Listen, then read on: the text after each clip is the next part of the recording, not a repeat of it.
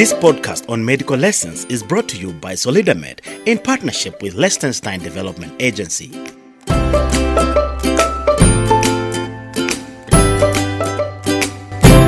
Welcome to ZMed Podcast, where we bring to you interesting discussions of emergency medical and surgical conditions. I'm your host, Mary Kuyela from SolidarMed, the Swiss Organization for Health in Africa, and today we're back to discuss DKA, which is diabetic ketoacidosis. And I'm joined by Constance. Kindly introduce yourself. Constance Nkandu is my name from Chilenje First Level Hospital. I'm a medical licentiate in practice for nine years. Thank you so much for coming through, Constance. Today we are discussing DKA, which is an emergency medical condition which requires urgent management and treatment. Before we go into that discussion, briefly describe for us what diabetes is. Well, diabetes mellitus is a common metabolic disorder which is encountered in the clinical practice on a daily basis. So, diabetes mellitus is derived from a Greek word which is broken down into two. There's diabetes, which means a passer through a siphon. Then there's mellitus, which means sweet. So diabetes is classified into two. There's type 1, which is insulin dependent. For type 1, there's absolute lack of insulin. Then there's type 2, which is non insulin dependent. In this kind of diabetes, there's relative lack of insulin. Thank you so much, Constance. So, getting back to our discussion today, what is DKA? What is diabetic ketoacidosis? So, diabetic ketoacidosis is a serious complication that arises from diabetes mellitus, and it is where the body produces excess acid called ketones in the blood. So, this condition occurs when there isn't enough insulin in the body, and it can be triggered by a lot of factors. What kind of factors are we talking about? So there are a lot of factors that can cause diabetes mellitus. The first ones are a patient not taking insulin at all, or patient taking insulin but not in the correct dosages. There's also pregnancy. Then we have infections such as pneumonia and other chest infections. Then infections like urinary tract infections, infections like fungal infections. There's also heart diseases like cardiovascular accident, a myocardial infarction, a pulmonary embolism, all those will precipitate you to having a diabetes ketoacidosis. Then there's also medicines such as steroids and antipsychotics. Then there are recreational drugs such as cocaine. Then conditions like pancreatitis, surgery, hypothyroidism, all these will precipitate someone into having a DKA. Sometimes you have a blood clot to the lungs. That is called pulmonary embolism. It also precipitates you to having DKA. Then significant illness or significant trauma. All these will predispose a patient into going into diabetic ketoacidosis. All right. Uh, Constance, you mentioned you say you're practicing at Chilenje Level 1 Hospital. How common is DKA? DKA is encountered on a daily basis. At least every day we have a minimum of three patients. Minimum of three. Minimum of three patients on a daily basis. That must be a common case. it is very common. What's the mechanism behind of someone having DKA? So, in the body, glucose is the main source of fuel for the body. Diabetes makes it very hard for the body to use glucose. The body starts to break down fat as an alternative source to use energy. So, when this is done, there are ketones that are released. These ketones are released in the bloodstream, making the blood to become acidic. When the blood becomes acidic, then one presents with diabetic ketoacidosis as a complication from the diabetes. In simpler terms, we can put it to say it's all about the accumulation of ketones in blood. Yes, that is where the diabetic ketoacidosis comes from. All right. So, Constance, can you tell us the real life situation, how you manage such kind of conditions at your health facility? Okay. So I'll give you an example of a patient that came. This was a 17 year old boy, grade 12 school going child, who presented with wasting, just wasting and general body weakness. So they had tried, they were coming from a local center where they had tried, they were thinking it was malaria, they gave multivitamin, but the patient wasn't improving. Eventually, they ended up being referred to our first level hospital. So when they came, just looking at the patient, somebody would think, okay, this one is an HIV patient because there was that wasting that is also common in HIV. Mm-hmm. So we did all the investigations. Fortunately, HIV came out negative. Then people were stuck. The clinicians were stuck. They didn't know. Including you, you were stuck. No, I wasn't stuck because I've experienced a lot of DKA patients. Mm-hmm. Then I said, okay, let's do a sugar for a start. We did the fasting blood sugar because the patient was not able to eat, and uh, unfortunately, it came out to be 28. Then, when we did the urinalysis, the patient had ketones 3 plus. So, this was a patient who was presenting for the first time in DKA. There was no history of diabetes in the family, but he presented for the first time. So, being a patient who was 17 years old, definitely that was a type 1 diabetes kind of a patient. Why did you say it's type 1? Why can't we classify it in type 2? So, type 1 is common among the, the young patients below 35 years of age. Those are the patients that have type 1 kind of diabetes. What other signs and symptoms are suggestive of uh, DKA? So there are general signs where the patient will appear ill looking.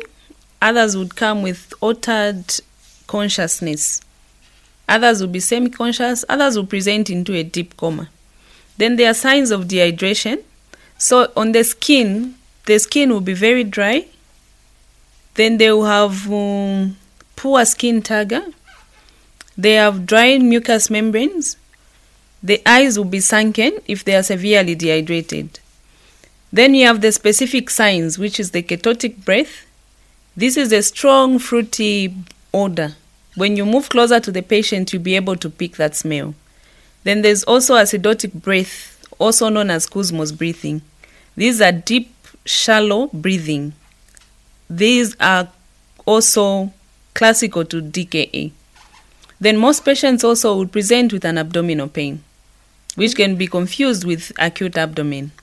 Why is there pain, abdominal pain? There is pain because of accumulation of ketones in the abdominal wall muscles. Okay. So that will give them a severe pain. And if you don't look out for DKA, you might start treating it as a- an acute abdomen based on other causes.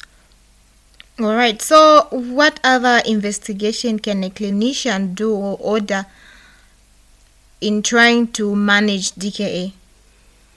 So there are investigations that are specific to diabetes. The first thing you do is a blood glucose. Depending whether the patient has eaten or not, you can do a random blood sugar. The normal for random blood sugar is 11.1. If it is above that, then you it is hyperglycemia. Then for fasting blood sugar, it is a range between 3.5 and 7.5. If it is above, it is hyperglycemia. Then you can do blood glucose also. This is glycated hemoglobin called HbA1c. This one will give a blood picture how the sugars have been behaving over the, over the past one month. Then apart from that, you can do arterial blood gases. This will give you an idea of how acidic the blood is. Then there are also supportive investigations because from the precipitating factors you can have infections that is leading to that so you can do a full blood count you can do urea electrolytes and creatinine. You look at the kidney function. Then you can also do troponin which is a cardiac enzyme because you are looking at a patient who could have myocardial infarction or pulmonary embolism. Then you can also do blood culture. You can do an ecg you can do a chest x-ray. Just to look at all the possible causes of infection. What kind of treatment do you put them on? You start with the ABC. The first thing is the airway because some patients will present in a mild form of DKA. When you talk to them, they'll be able to respond. Then you know their airway is okay. You can assess the breathing, count the respirations. Then you, from circulation, you need to check the blood pressure, you need to check the pulse. Then you need to do a physical exam. The physical exam you elicit are they dehydrated? How is their chest? Do they have a pneumonia? IV access. The patient needs to have two large bore cannula from the circulation. So you put the large bore cannula in both arms. Then, as we are doing that, the patient also has to be catheterized. So, principles of management of DKA are four steps. The first step is fluid replacement, then followed by insulin therapy, then potassium replacement. Then the fourth is where you have to find out, you look out what has caused the patient to go into DKA. For fluid therapy, the fluid of choice is normal saline. So the first liter of normal saline is given in 30 minutes. The second liter is given in the next one hour. The third liter you give it the next two hours. The fourth liter you give it in the next four hours. The idea is to give six liters of normal saline in 24 hours. So, as you are doing that, you are also reassessing. The aim of treatment for fluid therapy is to correct volume deficit. Do you always give fluids uh, in every patient who comes in with DKA? Yes, Okay. we always do fluid therapy because it is a, remember the patient is dehydrated you have to replace what was lost Okay. So management depends. Others are severely dehydrated others are mildly dehydrated. So as you are giving fluids you, you'll be able to use your clinical judgment to see who needs more fluids. But the idea is to give 6 liters in 24 hours. So when you're done with the fluid therapy the next is the insulin. So insulin, we give it 0.1 per kg, that is Actrapid per hour. So you calculate the weight of the patient, you multiply by 6, that's how much you give. So the reason why we are giving insulin is to reduce blood sugar glucose between 3 to 6 millimoles per hour. When that is done, you need now to go to potassium. So potassium replacement is also very key.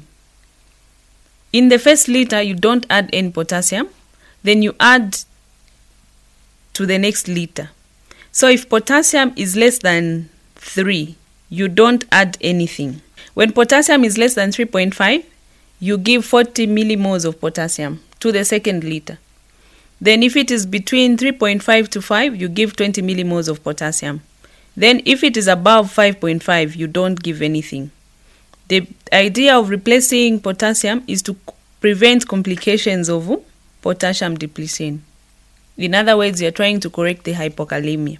Then the last point, you need to identify the underlying cause. So, underlying cause, that's where now you need to do those investigations, the supportive investigations that we talked about. If there's infection, you cover them with antibiotics. If it is a stroke, you manage the stroke accordingly. If it is a pulmonary embolism, you know the patient needs ICU care.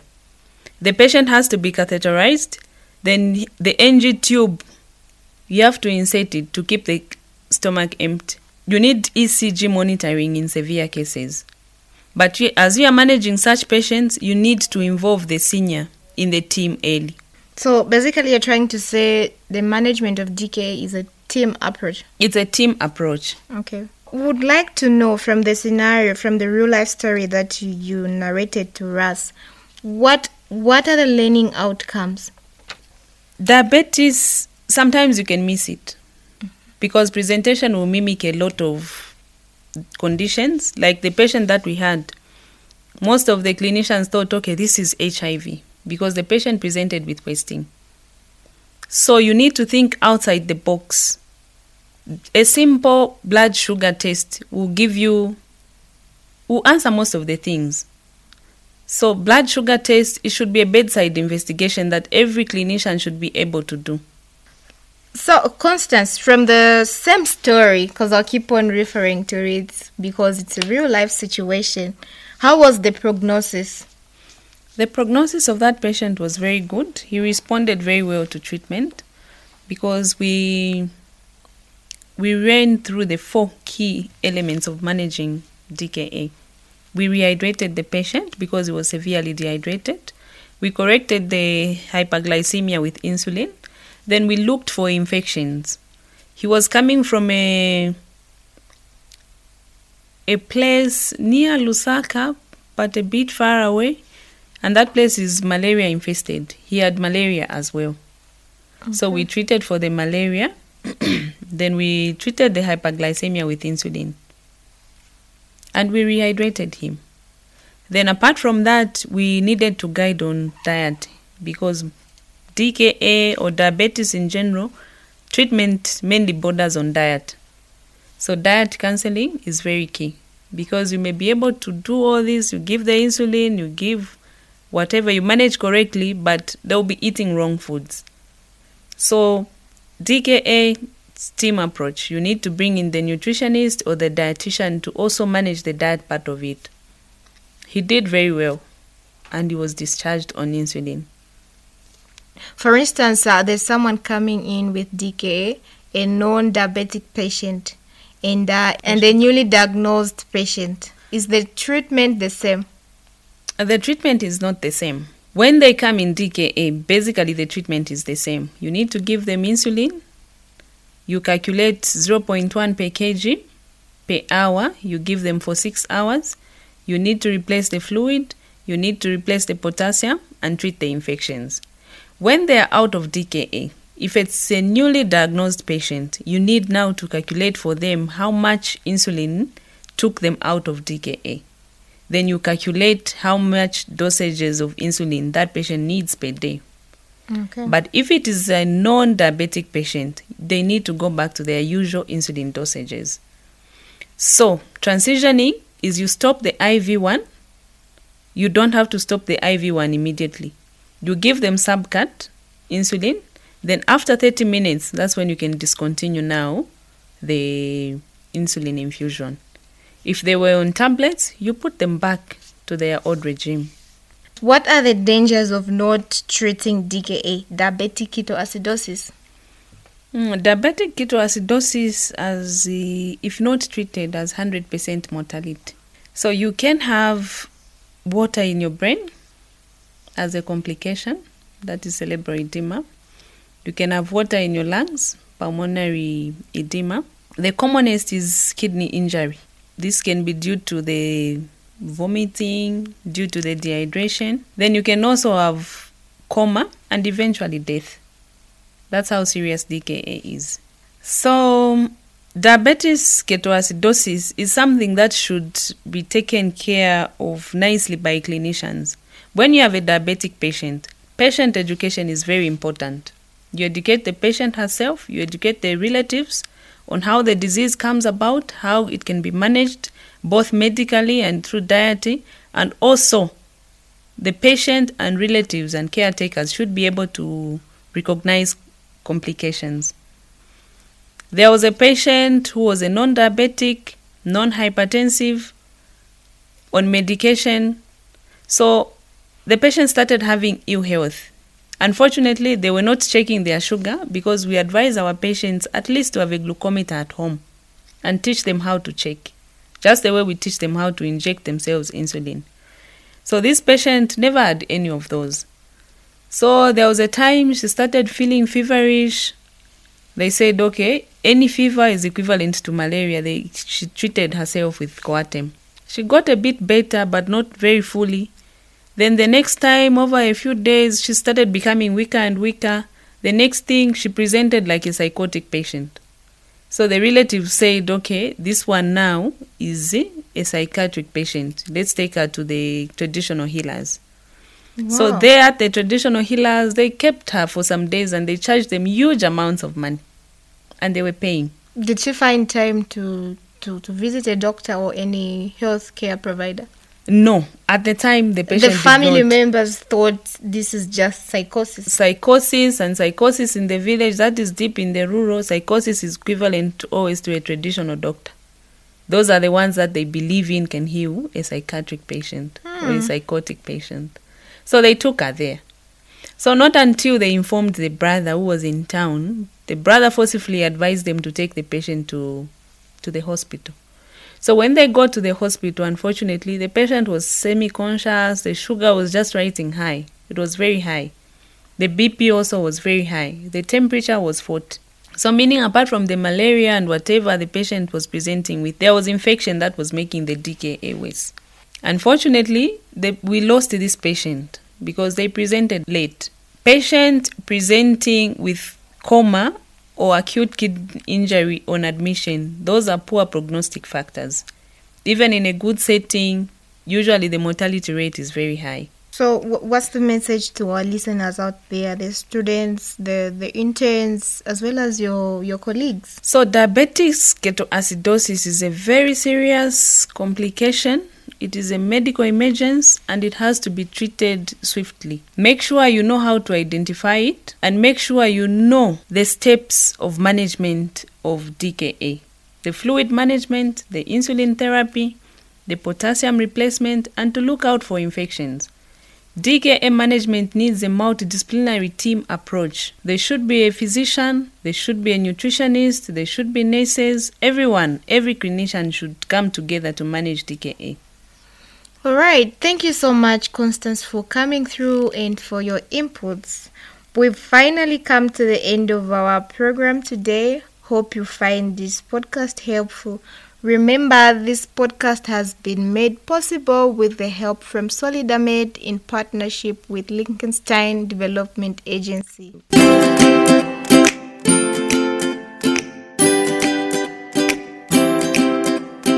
This podcast on medical lessons is brought to you by SolidarMed in partnership with Liechtenstein Development Agency.